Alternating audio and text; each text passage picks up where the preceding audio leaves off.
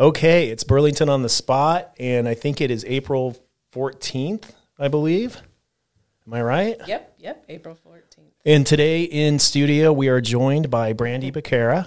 Did I say that right? You did, you did. And we're going to be talking about water and probably a bunch of, you know, some other stuff as well. But why don't we start out? Give us a little introduction about your background, how you got into water, your program. I don't know a lot about this, so it's going to be fun. Okay. Um, background. Um, I don't have a lot of background in water. I'm new to water, um, about six years in, and I started by um, coming from being a stay at home mom and o- only for a brief period. I, I found that that wasn't my thing, but um, I applied for a job at the local Plains Groundwater Management District. Right. Um, so I started working there in late 2015 and really dove in and found out a lot about water really quickly.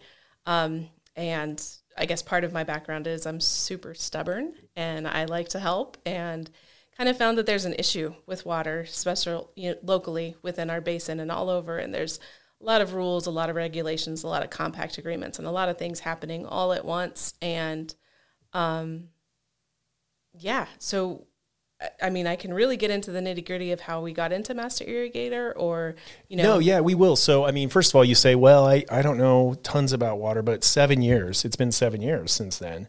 so that's quite, that's a, that's like a water veteran in my, in my book. I mean, that's not, obviously, I know Tim Potler, some of the farmers, people on the board, they've been there for decades. So I get that. But I would say seven years is, that's a pretty long track record. It, it's not bad. And I actually, um, I, I switched from working with the groundwater management district, and I actually work for the state now. Um, I'm a, de- a deputy groundwater commissioner for the state of Colorado for the Division of Water Resources. So um, I've kind of switched my role a little bit, but still very much stay within the wanting to help the producers and figuring out how we can fix this. You know, The situation we're in, fix isn't the right word, but yes, help mitigate, I guess, deal with would be, yeah. Right. So when did you start working for the state? in um, mid 2019 about june 2019 So kind of right before COVID and everything. yes exactly Yep. Gotcha. And then what was your fascination with water, right? In 2015 because that's when you kind of re- you applied, you tried to get there.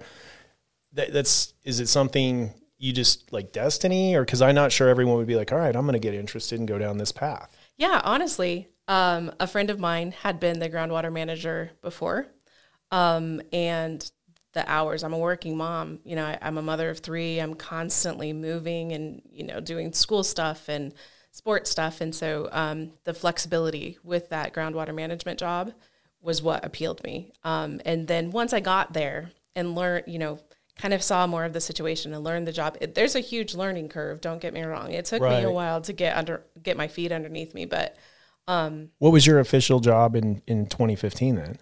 it was groundwater groundwater management district manager. And what did that entail? basically just helping producers out here um, you know navigate the rules and the regulations from the state. Um, there's a lot of kind of third party administration that happens with the groundwater management district. Um, you, so water permits are permitted or you know given through the state. They're issued through the state and they're they basically tell you how much water you can use when you not really when you can use it, but how much water you can use um, if you make changes to your permit, say like originally in the 1960s when it was developed or when it was built. Um, it was said you were going to use this for 120 acres of corn or something like that, or just irrigation in general. And then you decided to change that and turn it to like a livestock um, operation. So third party administration comes in where you would have to go and monitor their use. You have to take monthly readings and things like that. So the groundwater management district helps navigate those permit changes, help you kind of interpret some of the state, you know, stuff and um, just kind of be that in between. They also set up their own rules and regulations for their district. So Oh. there's state rules and regulations, and then the the groundwater management district can also have more. They have to comply with the state regulations, but then they can have additional rules and regulations. Gotcha. So is it when you jumped into the job, did you know that that's what you were going to be doing or is like, you know, it was it what you thought it was going to be or It was what I expected it to be. Absolutely, um, like I said, because I had a friend who had done it before. Right. Um, but the more I dove into it, there were there's a lot of politics and, and you know like i said regulations and just things that have been going the same way for a long time despite everybody wanting to help and wanting to change you know Well, in being government and the bureaucracy, of state level, local level, Mm-hmm. all these different things, competing interests. Everybody has, uh, you know, a genuine concern. So Yeah. that would be tough. Mm-hmm. And the reason I ask is because obviously then it, it it funnels right. What's sometimes people get into a job or and they start doing it and then it's just a job. And I can tell with you, it became a passion. It seems It- it because, did. because then you funneled into these other aspects of it, which we'll talk about. But um, so I and I guess that's a good segue. When did it start splintering off, and how did it happen to go into these programs? And just yeah, Well, um, it never really splintered off. It just kind of kept growing. So, Gotcha. um, conservation was a topic of discussion at pretty much every groundwater management board meeting. Because, so I guess I could explain that little bit of structure is, you know, as a groundwater district manager, um, you work for a board, a groundwater management board, who are made up of you know f- producers and irrigators from the area that basically approve and you know help navigate everything for you. You manage it, but they tell you what you can and cannot do. And um, I jumped in in the middle of some of the controversy with. Um, we have multi-state compact agreements between Nebraska and Kansas. That's been a big, huge topic, right, for a long time. Um, and I, when I came in, it was right at this new announcement that we were going to have to retire a certain number of acres and, you know, do a lot of stuff or everyone was going to get shut off. Like it was this very big concern that there would be no more irrigation in our in our entire basin. So, you know, clear from Julesburg down to Cheyenne Wells, like everybody would be done.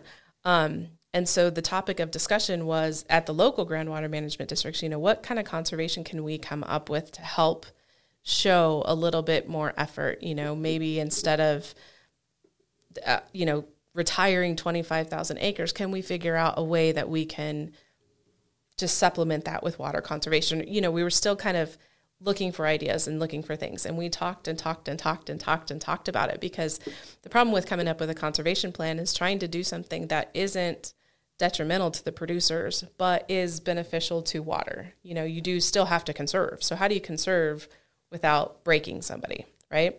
Yeah, And so I attended a summit in Garden City, Kansas in 2018, and it was put on by, um, I, I'm not going to be able to tell you their exact name, but No, it's like okay. Yeah. Ogallala CAP, and I don't remember Okay. what the um, acronym stands for, but um, wonderful group of people that have been working kind of on that same thing. How do we, as eight states working with this Ogallala aquifer, come together and figure out how we can so there's eight states that are involved. In there are eight states in the Ogallala that take from the Ogallala aquifer.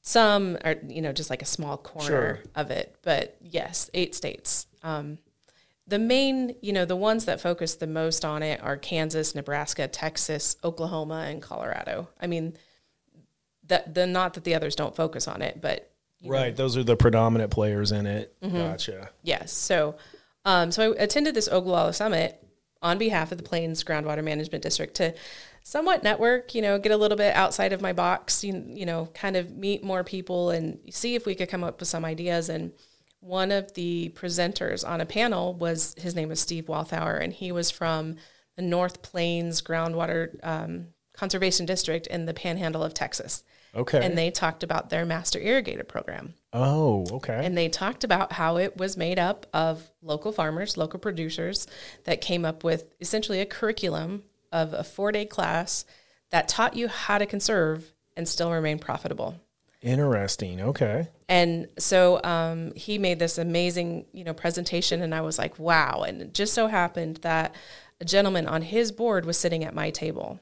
And so I started asking questions and, and, you know, like, this is amazing. I want to hear more about this and really started being my pushy self. And, um, you know, Well, and- you just want to learn more. And this was in the program was in Texas only at that time. At that time, yep. Only in this north, in this one um, district there in Texas, and they had been doing it for a couple of years. Um, it, it's essentially that we copied their program, basic with their permission. Sure. Sure. Um, but they had been doing it successfully for a couple years since 2016, and so it was like I want to learn what you're doing. And that's literally why they presented is let us teach you what we're doing. Let us share and see if it helps you. And so um, there were a couple representatives from the RWCD there too. Deb Daniel and Rod Lenz were there. And we had kind of some discussions following that summit like, this is great. I think this is a perfect fit for our basin. And um, I went back and talked to my board about it at Plains Groundwater Management District. And um, you know, they kind of thought I was a little crazy, you know, like, oh, this is a good idea. You know, this sounds good, but how are we going to pull that off? You know, kind of type thing. They didn't ignore me. They listened to me because they're an amazing board. They're an amazing group of gentlemen, but, um, you know, kind of put it off. And me being the stubborn person that I am, I, I took it and I, I made a PowerPoint presentation and binders and goals and said, look, this is what we can do. Yeah, here's how we do it. yeah. I have the map right here. Right, right. And so Tim Potler liked what I was saying. And we went and met with another group at the time that was kind of a subgroup of RWCD. They were called the Water Preservation Partnership. So, again, made up of all the local groundwater management districts within our basin. Okay. I, I know there's a no, lot of pieces. Just, there are so many acronyms, so many boards. I mean, it's such a such a difficult subject. It, so, re- yeah. it really is. And and so we we showed them the same thing. Like, hey, help us get this started. And when I say help us, I mean give us money because right. Um, your local groundwater districts, they don't have money. They they don't get funding anywhere other than like in particular. Um, I guess I hope it's okay that I share this. I don't think they would mind, but um, Plains Plains Groundwater Management District, they get fifteen or 0.1, 0.015 or fifteen cents mm-hmm. per acre foot on your final permit. Okay of, of the state. So let's say if you have a, a final water permit that allows you to pump 250 acre feet, in your tax assessments up at the courthouse, um, there is 15 cents per acre foot. I think it's 15 cents. It might be 0.015, but regardless, 15 cents per acre foot mm-hmm. that you pay to the groundwater management district to keep that office open to help you navigate those permits and work through all of that. Right, but those are like administrative fees that keep the lights on and operational. Yeah, it equates know. to less than fifty thousand a year. Right, so that's why for this program, you knew that you were going to need more funding mm-hmm. to do something like this, and then it's already worked. That's it's not like you had this concept and it was just kind of an idea that a few people did. I mean, it had been proven for two years, mm-hmm. right, in Texas. Right, and does Texas have the same, I guess, uh, level of issues that we're facing, or as far as drought and you know the static water level measurements, you know, this, the amount of water that they have available through the aquifer, yes, they they probably um, have a little less water than we do. Oh. Their regulations are also very different. Each state has their own way of tracking water and how they issue water permits and things like that. So, um, are but they're not. Are they? And I know these are deep questions, but like, are they in a pact like we are with, you know, with other states where they're facing retiring wells and stuff, and that's what you know, was the the factor for starting Master Irrigator, or is it a little bit different? I don't believe so. Okay. I don't know that they have multi-state um, compacts. As a matter of fact, I think their their main thing was we are literally running out of water. Let's figure this out. Gotcha. They partnered with NRCS. Don't ask me what that no, acronym no, stands gotcha. for. um, but they partnered with NRCS to do like EQIP benefits. EQIP is a is a program that the NRCS offers to help um, producers, you know, cost share in different equipment and you know different oh, things to cool. help on their and that was what Texas did is they partnered with NRCS. They made up this curriculum and this program and they figured out how to um, essentially teach their farmers how to conserve to stay in business and also get some added bonuses within NRCS. Gotcha. So the overwhelming, uh, you know, the overarching theme is conservation, and that's mm-hmm. what's driving that program. And these other issues are going to differ in mm-hmm. different mm-hmm. states, but it all comes down to that. Right. We're running out of water. Which is why we are so out here, we're just so adamant to come up with something because we're not just, I mean, it's not just this compact that we're facing, right? It's also right. the lack of water and yeah. it's also, you know, state regulations and such. So you've got three things coming at our producers at the same time. Mm-hmm.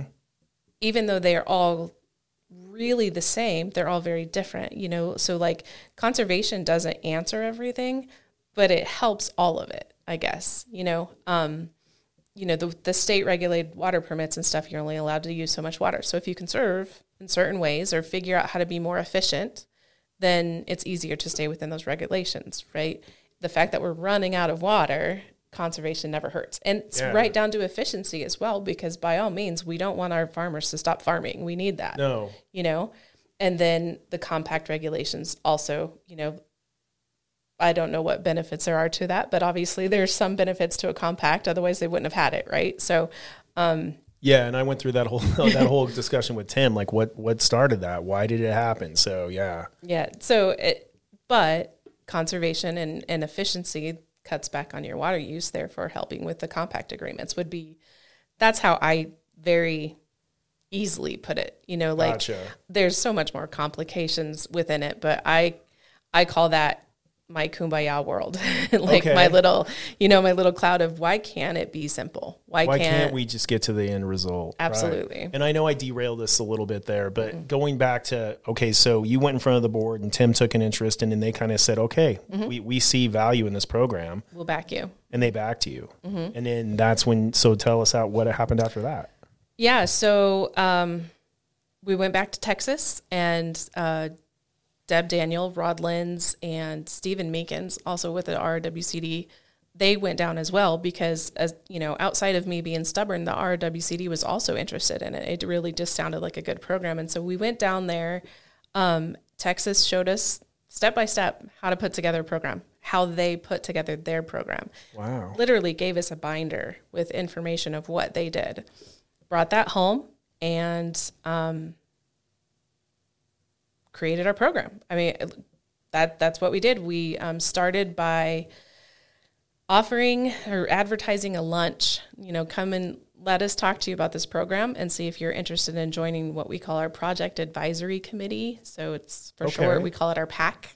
Okay. We invited local producers, local businesses, groundwater management district managers, you know, peop, anybody and everybody, we, banks. Um, we Really? just we just put up flyers and said, "Come listen to what we want to do." You know, come and come and join us. Come join efforts. And from that, we gained thirty, um, I think thirty-two members. Wow. That's that's. From did you expect to get that many out of that, or? No, no, we didn't. I mean, that seems like a, I know 32, but to me, just I feel like there's an undercurrent of well, this subject. There's a whole lot of people I think that know and are aware. Mm-hmm. Then there's a whole lot of people that have no idea that it's going on, you know, Mm-hmm. and how it's going to impact down the road. right.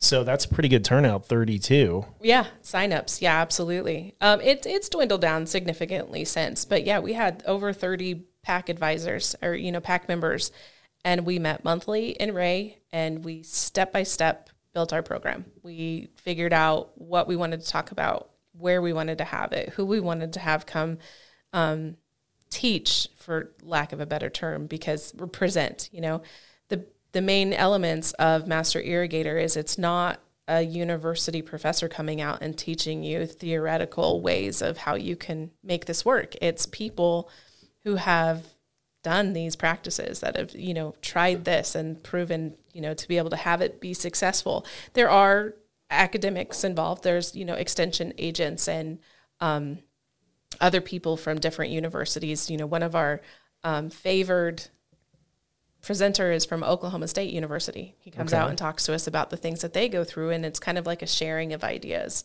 So, um, yeah, that's that's how the PAC. That's how we developed the program over a year. It took us just about a year.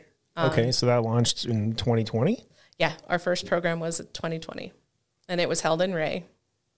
and then and then so kind of everyone goes to the program and they're learning. Okay, here's what we do. So can you talk about that a little bit? Like what it, I mean, if Right. if that's shareable and Oh, yeah. absolutely. That that's probably more interesting than the actual how we did it. Well, Um, no, it's cool to find out how you got to that. Yeah. You know? And I mean, and I guess my other question is, is if you wouldn't have done this, uh, you're seeing good results, I would assume, right? Mm-hmm. And we can get into that. But if you wouldn't have done this, then what would, I mean, I guess it, we just would be going, trying to do the best we can without a program like this. Right. And, and to not be um, tooting my own horn or, you know, be a little offensive or anything like that, we would still be talking about conservation plans. And, and they are, others, districts are still talking about conservation plans. Master Irrigator doesn't solve that, you know.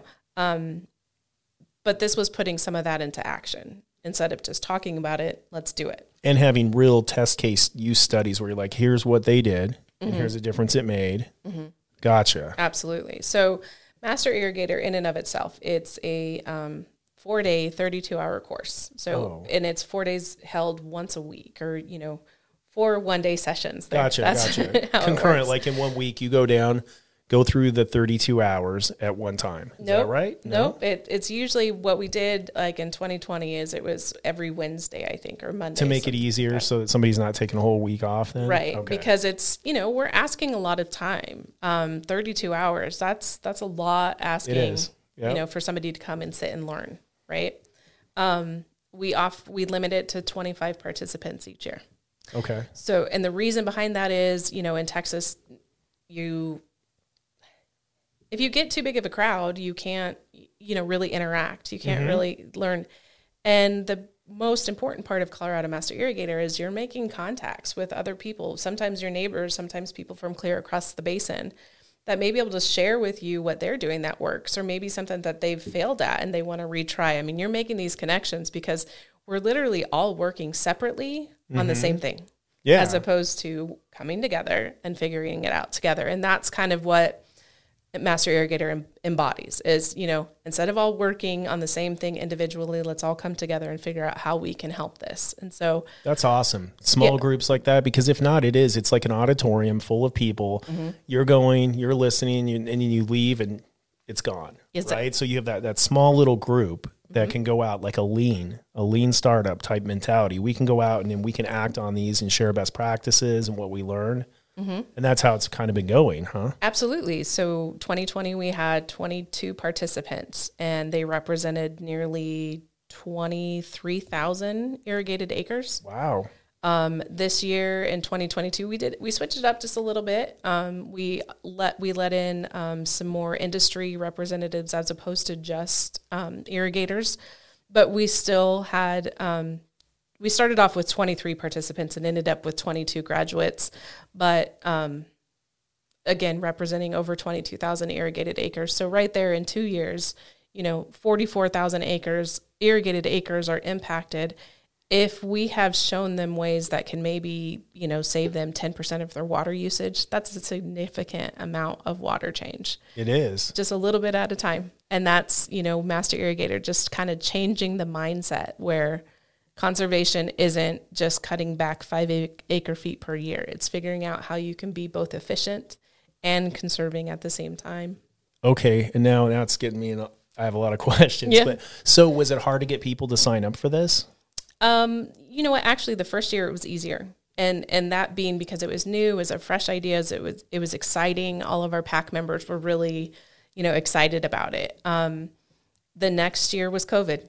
2021 was COVID. Where that impacted everything. Yeah, so a lot of momentum was lost, you know, and and um, I didn't do a good enough job of really getting the program out there, of really advertising, and It's I hard. it There's only so so, many ways you can advertise and so much to get it out beyond word of mouth, right? In the Eastern Plains. I mean, Mm-hmm. Ab- it's tough. Absolutely. And and it's also there's a bit of um I don't know if I'd call it mistrust or you know skepticism when it comes to this because so Colorado Master Irrigator we figured out a way let me backtrack. So in Texas like I said one of the benefits or the incentives of going through this program is you get uh, some sort of um, advantage with their EQIP programs with NRCS. Okay. Like you get priority when it comes to the point allocations and stuff, how they how they choose the contracts or the applications. Okay.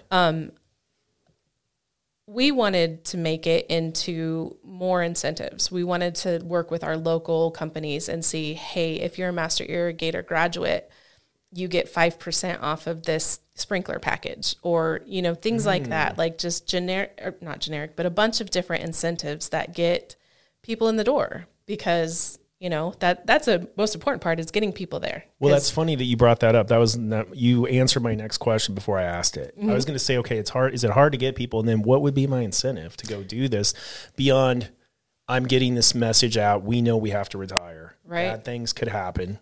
So we're all in this together. So beyond just doing it because I know I have to, that's that's a hard argument. So there are incentives in this if you go into the master irrigator Mm-hmm. program. yes. And well, they change every year too. Okay. We we ask for partners or we ask for sponsors. You know, that's kind of something that's on my to-do list over the summer is to get our 2023 class sponsors and partners that we can start working with to um, negotiate those benefits and those incentives to our producers. Um, obviously, the benefit to our partners and their sponsors is same thing. You know, you are getting business right through Colorado Master Irrigator to a certain degree. Um, we have also gone through multiple grant processes to in, offer $2,000 to our graduates. Mm. Um, it's through a Colorado Water Conservation Board grant that we got back in 2019. Okay. And we called it a participate a participation stipend. Basically, you come and sit and learn for 32 hours. Um, we will pay you $1,250 upon graduation. And then for the next three years, I'm going to annoy you for um, just a little follow up, you know, yeah. like some surveys like, hey, did you do anything that we talked about? And did this help your, you know, production in any way, shape, or form? Like, what did you implement? What else can we do to help? Kind of type thing. So that is awesome.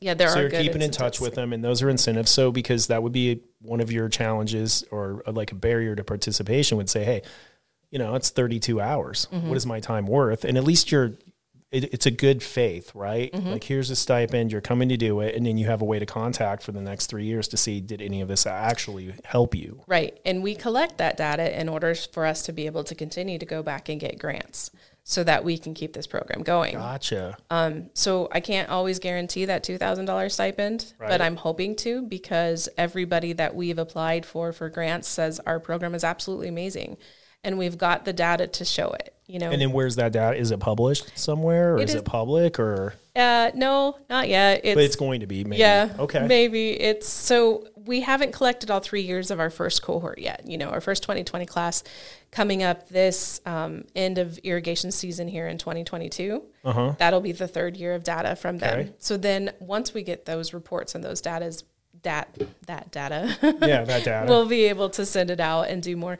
It is hosted in my computer. It relies on me gotcha. to, to keep it and keep it organized and promoted and stuff. And um, yeah. Well, that'll be exciting. Maybe yes. we can have you back when we get the data and talk about the results. And so, out of okay, so my other question then would be with the state, do they have more funds to go to the you know to the sponsors and the? I mean, are they incentivizing it at all as well?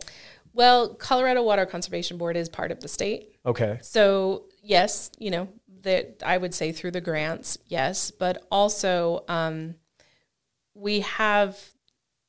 I, I, actually, I guess I don't know if I can say this or not, but we ca- we have the support or we have the like attaboys from the um, Water Commission and the State Engineer's Office. I mean, they've they've been watching our program. Um, we purposely don't have state involvement because it, like I said, there's a little bit of that mistrust. I was going to say, and once yeah. you let in, you know, this is this isn't a state regulated program, despite the fact that I work for the state. You know, this is another hat that I wear, right? Mm-hmm. This is like my second job or something. So, um, this isn't state regulated. It's there's no I guess consequences for anything that is said it's or volu- happens. It's volunteer at this point. Absolutely. I gotcha. So the the idea and the concept is, um, you know, again, we're still talking about this twenty five thousand acre retirement. Or I'm not even saying that right. Um,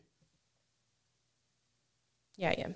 I'm yeah. trying to think if it's twenty five thousand or two hundred fifty. No, I think I think it was twenty five thousand because yeah. we we have already retired. Is it ten? And then we I think or we're close, and then we 15 more. There's like two year benchmarks it has to get done by. So I don't think we officially have 10, but Deb Daniel is definitely the expert on that. We have to get to 10, I think, by 2024. Yes. And then we have the other 15, and we're and we're we're trending towards doing it. Right. Okay, right. yeah. And At least if there's misinformation, it can come out of me. Yeah. So. no, and and the benefit, I mean, that compact or that agreement it's it gets a bad rep and it really isn't good. I mean, obviously it's very scary. That's 25% of the area of that South Fork focus mm-hmm. zone. You know, anything like that, yeah. that's scary. Yep. Um, but the RWCD is doing a lot of things to try to help it make it a little more, more palatable. Instead of having to do your entire circle, you know, you can just reduce the size of your pivot, things like that. And I say this as a non-producer, so to me that looks like that's more palatable. It may not be. I I don't know. Um, but I know they're trying to find solutions to it. But also, I think one of the biggest successes of that specific stipulation is that in the past, those compacts relied upon actual water flow, actual stream flow at certain mm-hmm. gauges, and this doesn't do that. This is just straight acres. So there's also a little um, clause there within it that says, um, or the equivalent of. those acres, which is also one of the things in my little kumbaya cloud that if Master Irrigator can show and support the fact that we maybe didn't retire 25,000 acres, but we retired 19,000 and then we're able to encourage or get these 42,000 acres to, you know, conserve 10%, you know, how is that? I would assume that would be helpful in the contract. Very helpful. Right. And especially it's, it's showing good faith. People are trying to make a difference. Your conservation's going up. Yeah, absolutely. Now that's the idea. That's the concept. That's a wish, but I don't have any control over that. Nobody has any control over that other than, you know, each state engineer's office. But that's one of the, um, like I said, wishes on the master irrigator kind of answer. Like right. if we can collect this data and we can show this cuts back, you know, this is this carrot approach as mm-hmm. opposed to the stick approach, as opposed to shutting everybody down. Yep. You know, this carrot approach of offering incentives and showing – not just you know demanding that you do something, but showing them how to do it. Right. Yeah, and then there's maybe it can be a win-win in some capacity. So hopefully, mm-hmm. gotcha. So has there been out of this? I would assume there's probably strong advocates for it, right? That mm-hmm. have been through the program and they're you're still in touch with them, and it's been success stories where they've become more efficient. They're conserving. Yes. And at some point, is that the goal then to like kind of highlight some of those stories? Or? Absolutely, absolutely. Um, we um, we have a couple. Sorry, YouTube. Oh, no so, in addition to our regular $2,000 stipend, we also offer what we're calling a master master competition. Mm. And so, with some of our sponsors, we have you know, like different levels of sponsorship. Right. Um, our our platinum sponsors, I, I think they donate like two thousand dollars and they supply lunch.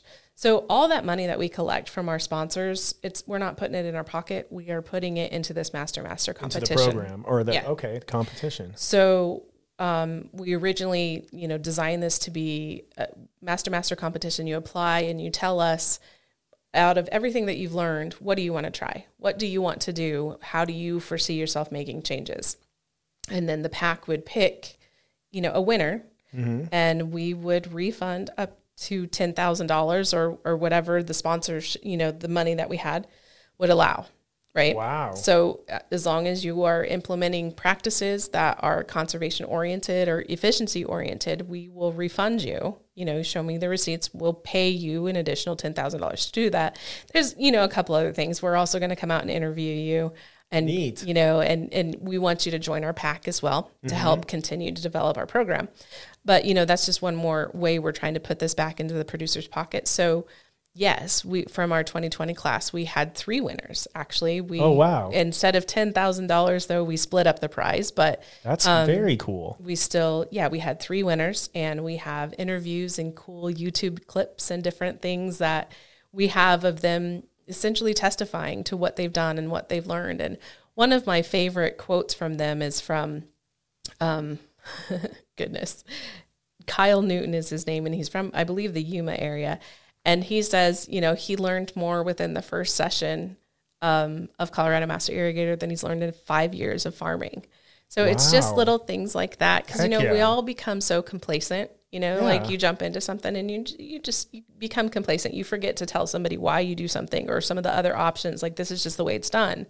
And so sometimes if you come into like a new thing and you just learn different ways of doing it, it's a it's a great thing. Something as simple as well maintenance. You know, just yeah, I think to a lot of people in in multiple industries, change can be scary, and a lot of times you think change, and you're like, okay, this is what's how hard is this going to be? What's what are all the downsides? You don't think of all the positives. Mm-hmm. So it's really good to hear actual testimonials mm-hmm. from positive experiences and outcomes where they can highlight that it, it wasn't a painful process. And to hear that, I mean, that's that's impressive. Yeah. Like one day versus five years. And it, it, maybe not even complacency too, as much as you get into a, a rhythm. Habit. And mm-hmm. it just, and this is what you know. Mm-hmm. And, you know, and then you're bombarded with all these other things. Oh, you can do this and save this. And so when you get true innovation, sometimes it's easy to not believe it. Right. But then when you're hearing somebody talk through it, so are those clips and everything? Are they easily accessible right now, or is that uh, is that down the road too that you're thinking of getting that? Or no, they're on our website. Okay, we do have a website. Um, it's www.comasterirrigator.org. Okay, so beautiful. Abbreviated Colorado, but it's um, not updated currently. I think it still is promoting our 2022 program, but yes, those videos are up there. We've also got some great videos from some of our partners with the ag um, Department of Colorado Department of Ag employees that have worked with us this year to talk about some free energy audits you can have, you can do, and some grants through Ag EE because okay. that's another part of master irrigator is trying to find how to get these opportunities and these things that aren't very well known yeah. out to our producers. So that's how, how do you think people find out about that stuff now? Like through the fsa i mean I think like through uh, local organizations and yeah. So NRCS, you know, in FSA, they tend to have a lot of things. Our um, our extension agents, our CSU extension agents, are always fantastic.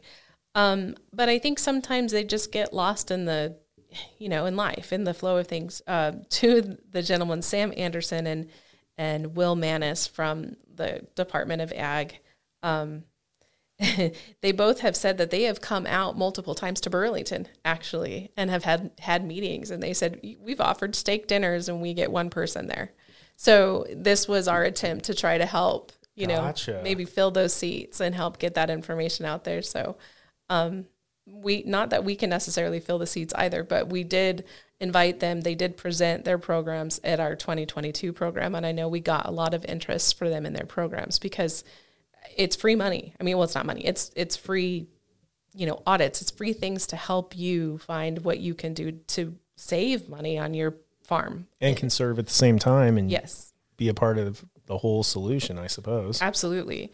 Because I say conserve a lot, but it, it's so much more than that. It's it's so much like simple tips and things that you can do, like renozzling your pivots and things like that. That um, it, it's more water efficiency than it is conservation, but in mm. the mm-hmm. end, it saves water because you're being more efficient. Right. Gotcha. So they all work together. One of my favorite topics is, and it's a topic of discussion. It isn't anybody presenting, but it's us asking the the participants, you know, is water efficiency the same as conservation? You know, is it the same? Are they different? Hmm. Do they, you, you know, like, so it's a good conversation to have. Cause yeah, I mean, they are different, but I mean, you're reaching the same goal. Right. I would think they're right. somewhat interdependent. Right. Yeah. So then the question becomes, so if you conserve, are you efficient?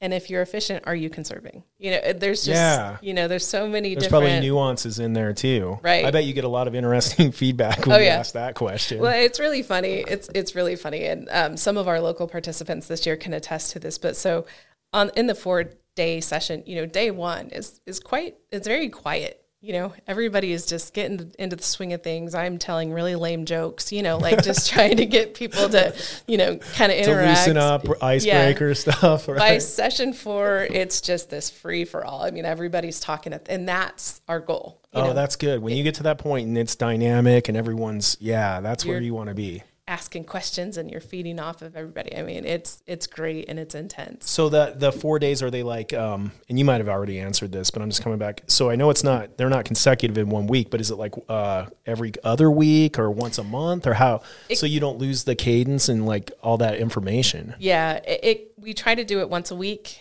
Um, like this year, we had to we didn't have to, but we chose to go around the No Till conference. Okay. Um, so it was here in Burlington then. Okay. It was here in Burlington this year. And actually, our last day, our final session, we did a field trip. we okay. went to one of our sponsors' places and, you know, showed, he dug down into some of the roots to try to demonstrate some of the things, you know, that he had been talking about. And I thought wow. it was fun. You know, again, in Texas, so their program is actually a part of their groundwater management district, and so they have a full office, and they had a producer donate like so many acres that they could essentially test everything that it's like they're their own teaching. laboratory right there. Right. And so they go out to the pivots and they show different things. And so, you know, we were like, let's try to figure out how we can do that without Brandy trying to run a farm because Brandy can't run a farm. Right. You know, like I, that is. You way, already have like three jobs. you could do another one. You know, just. Just throw it out there. No yeah. worries. Yeah. Yeah, that might that would be tough. Yeah. Yeah. So um, this this was a new thing, and I think it was great. I mean, it worked out really well. I thought so. Can you say what sponsor that was? I'm just kidding. That was Chad Godsey with okay. Godsey Ag or gotcha. Godsey Precision Ag. Okay. Um, so he's up in Eckley. Okay. Yeah, I know where Eckley is. Yeah. Yeah. Very cool. It was. It was really neat. And um, Chad is also a member of our project advisory committee. He's been on from the beginning. So it, it's I when I say it's across the basin, it really is. I Yeah. mean, we've got people from all over that are helping, and it's it's wonderful when we can all get together. COVID, COVID. It's making it a lot better now, huh? Well, COVID is hard. You know, we had Yeah. to do a bunch of Zoom meetings, and at Yeah, first, you know, it's you, not the same. it's not. You just don't get to interact. You don't get to hear those personalities, and you just yeah. So you guys didn't take a year off, but you had to do everything Zoom then and try and make the program. we chose to take a year off. We That were gonna smart. we were gonna try to do it through Zoom, but I, I mean, you got to know your audience, right? How many producers want to sit in front of a computer? They've got stuff to do in the field. That was really smart. they can't prioritize that. This year, we did offer the option. So if you needed to stay home, like if you had COVID or if you were sick or whatever, we did have a Zoom link that you could join. Mm-hmm. But anybody that did that can testify that they just missed out on so much. You know, It's just not the same. Technology not quite working Sure. you know because we don't we didn't have in like true setups right like Right. that's something now that our program is growing which um, we can talk about that later if you want to but now that our program is growing and you know we're getting a little bit more funding we can look into those technology upgrades and be able Sure. to offer a bit more but the whole idea of the program is to remain this mom and pop you know really tiny get what you came for kind of type thing we don't want to make it too No, I you think know. you keep it small with the cohorts, the size you have, and it's kind of an in-person thing. It You know, I get, I get if maybe one of the sessions you couldn't make, and it'd be nice to have it online. But outside of that, I, you're going to get there and you're going to meet other people that you might know, might not, but you're going to share best practices and start building those relationships. Other things come out of that too. So that's Yep. really neat. It is. It is really neat, and it's brought me outside of my box a lot. Um, a little tidbit about me. So I grew up in Shinewell, so I've always been outspoken, and I've always been very stubborn, and that's that's just who I am. Right. But being up here, you know, I was a little bit. I I've, I've lived here for twenty years, so it's not like I haven't been for a long Right. time. But you know, I I never really come out of my shell all that much, and I just kind of you know stick to doing the kid stuff, and I Yeah. Do that kind of type of thing, but this has really made me get outside of my box a little bit and be a little bit more networky and a little more. You have Um, to be to let people know about the program, and it sounds like it was your path.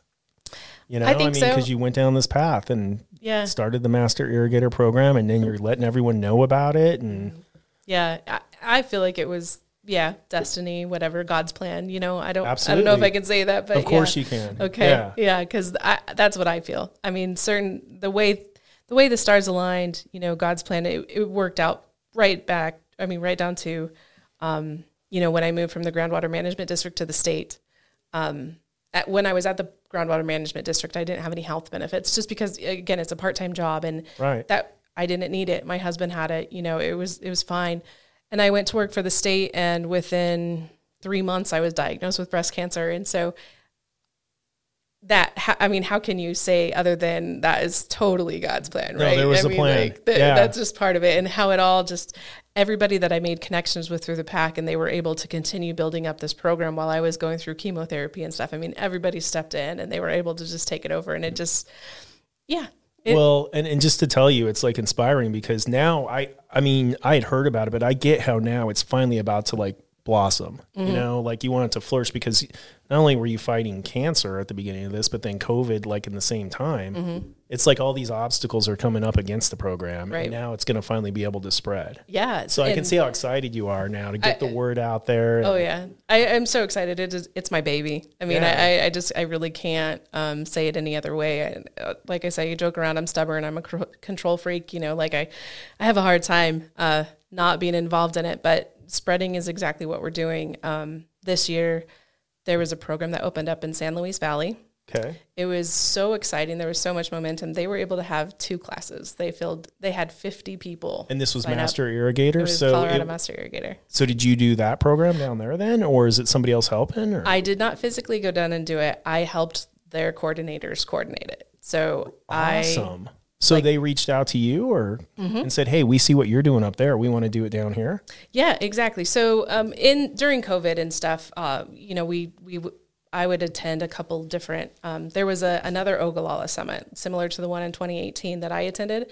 This one was virtual, but I attended it and spoke to our program, how it grew from the Texas program, because it was one of essentially the summit's successes because because of our attendance, because of their summit. That's how our master irrigator was born, right? Right.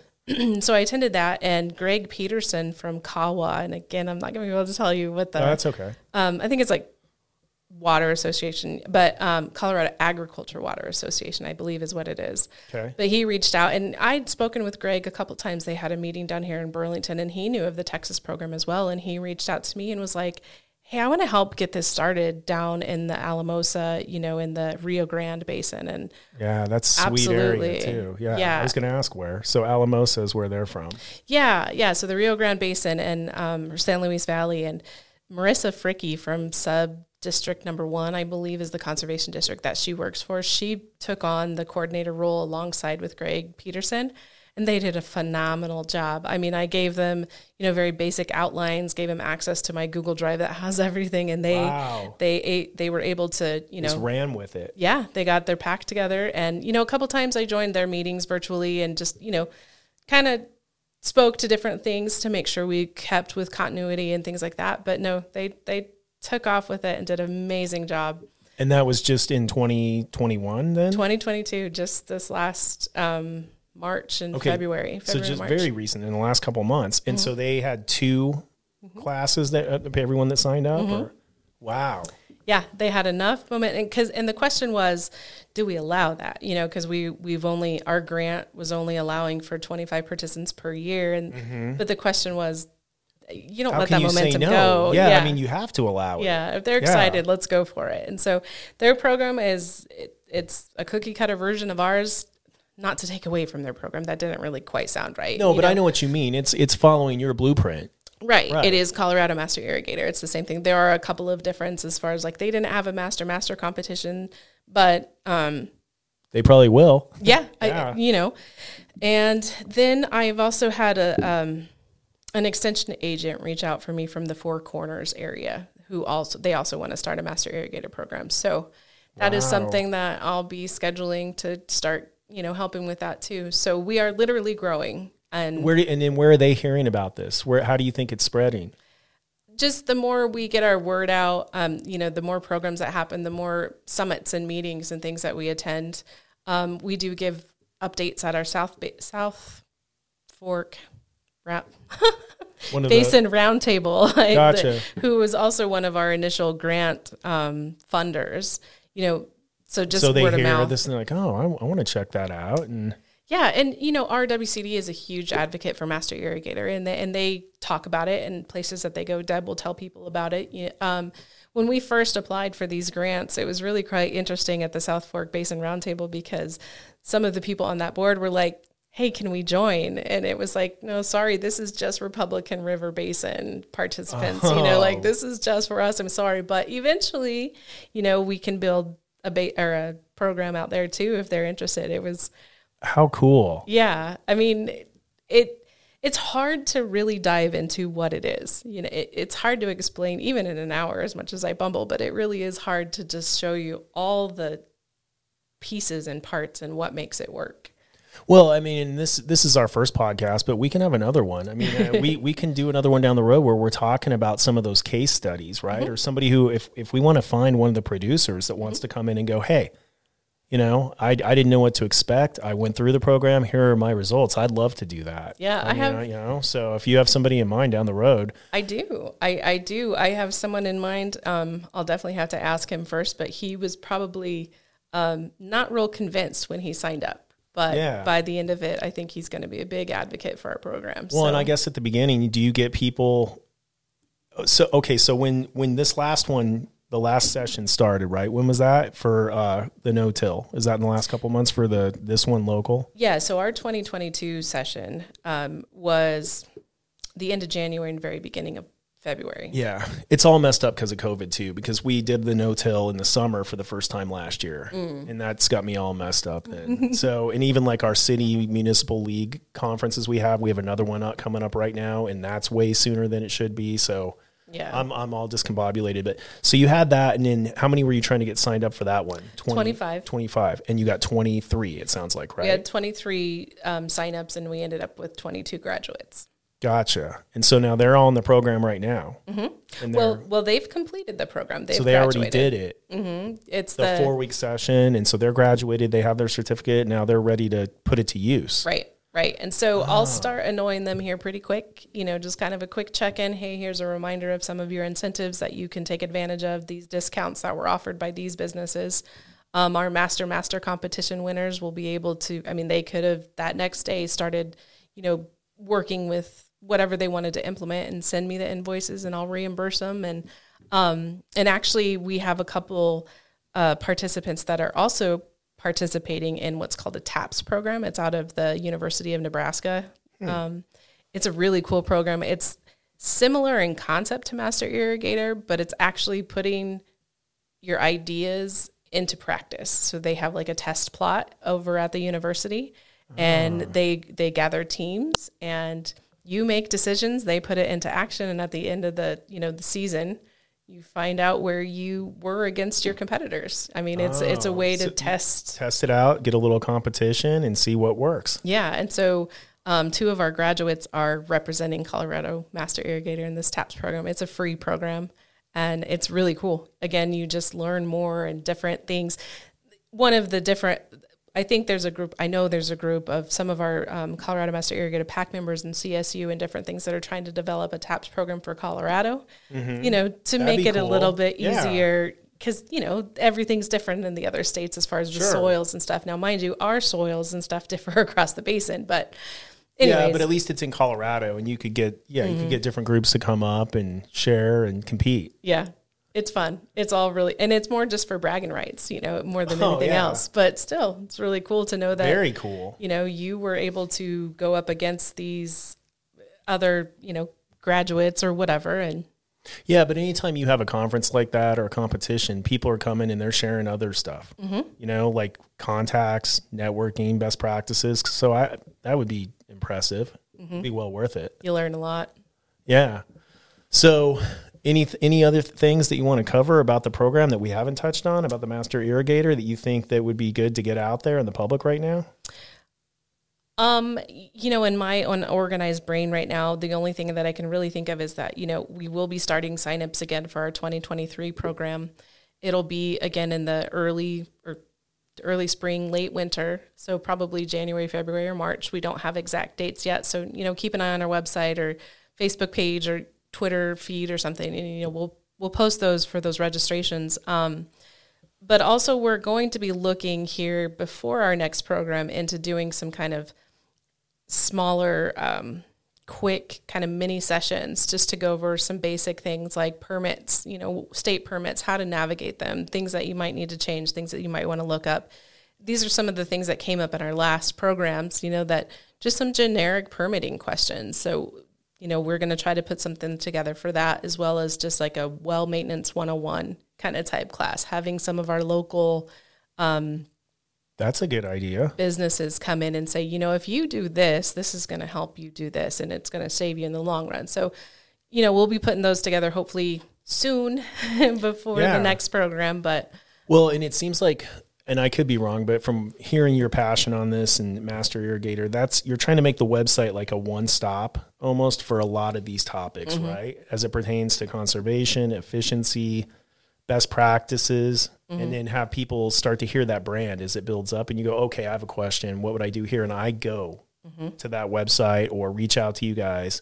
Is that kind of what you're trying to hope that it grows into then? that's what we'd like to build it to. We, we need somebody in IT that can help us with that. But yeah. You're just trying to build the brand up, huh? And get it out there and keep spreading the message. Right, right. Because that is, I, I thought that might, I mean, that's not the only place, but other than just calling my phone directly, which people are welcome to do if they need to, but, you know, the website does hold a lot of the just basic information and registration information and what's coming and that type of thing. And I would assume that you get feedback from the state that's overwhelmingly positive, right? Yes, um, unofficial. Mm-hmm. Unofficial. Well, okay, so unofficially. Mm-hmm. But I mean, I just, I, I would think some people are seeing the program and what came out of Texas and they probably knew, and you're like, all right. Because to me, this is a, just, it's a much different way than somebody telling you, hey, retire those. Mm-hmm. Right? You got to retire that. We're going to do it. It's going to be bad. There's consequences where you have Potler who came in here and you just have people that are trying to reach out and go, hey, let's make the best of this. Mm-hmm. Let's, let's get it retired. Let's work together. Let's find ways to be efficient It sounds like that's kind of what's going on. It is. It is. And in some cases, it's also saying you need to look at your overall picture. Is it time to retire because of the benefits that are out there for you right now? Because let's face it, some of our wells are pumping next to nothing and it costs more to operate them than it does, you know, the actual benefits of using them. And, and so I hope Master Irrigator doesn't just put the message out there, um, don't retire, because sometimes that's the best option too. Yeah. Um, but it it's more to introduce you to all of the options that are out there for you. You know, what can you do to make your operation more successful, but also be beneficial to water? Because, you know, this problem that we're facing right now isn't just right now. It's not going away. No, it's we're not not, going to be able to magically, you know, fix our water problem. But if we can figure out more sustainability, that would be ideal, right? We want Right. to continue to irrigate. We want to continue to have our farmers. We want to continue to have a town, you know? We do. Yes. So I do know. all Yeah, of that plays together. No, it does, and it's in. Uh, it's a topic that's going to be, even though we're bubbling it up here, and you guys are focused on it all the time, but it's going to keep coming up to this to a heightened awareness. Mm-hmm. I think on a different level as we get closer to where we're running out of water, and the drought is just horrible. It's So- awful. It is awful. But yeah, so let's let's share the website one more time, just so people, anyone listening, and we'll put this on um, all of our posts when we have the podcast live. But where can they go to learn more information? So it's www.comasterirrigator.org. Okay. And we also have Facebook, um, a Facebook page. I think it's just Colorado Master Irrigator, and a Twitter feed also at Colorado or CO Master Irrigator. Okay. Well, thank you so much for coming in. I really appreciate it. It's a really it's a great story and it's a great project and a great business that you've built. Thank you. So, I and I'd love to have you back. When we get, if we could get a producer, that would be awesome. I'd love to share stories Yeah. about their learnings, the good, the bad, and then just, you know, keep on keeping the awareness out there. Absolutely. I, I'd be happy to ask a producer to come and I can sit here and just, you know, poke them when they start saying bad things about me, but absolutely. You'll have your edit button right there. Right. Troy, we're editing that out. nope, none of that. And it's pretty painless, right? It goes fast. So it does. It okay. does. Well, thanks a lot, Brandy. Yep. Thank Okay, you. you bet. Great work. Thank you. It wasn't as bad as I thought it would be. That was almost an hour. Was it really? Yeah, it was an hour. Good Nice. job. Thanks. Yeah, that was great. That Yeah, was easy. That is such a cool project. Well, it's cool when I hear about something like this. You know, somebody's passionate like you are, well, and then wow, you've done all that in the last two years. Well, I mean, you've dealt with it. The last two years is what I mean. three. Yeah. I mean, like it's. It, I didn't do it alone though. You know, No, like I know. I had trying a to lot launch of help. something between and everything else, it's a really cool story. Yeah. And I know how hard it's been the last two years for businesses, and then to launch the program. Because I was trying to do that with our other our sister company, IoT. Mm-hmm. I had plans for that. Now we have our office in Goodland, but like so much, we forget like how two years ago we weren't even sure what was going to happen. Mm-hmm. Like in March and April and stuff, everything shut down. We don't even know if we're gonna. I mean, Right. And now with, you know, money, economical issues, you know, recession type stuff, it, it's not getting any better. It's still definitely very questionable, but but yeah.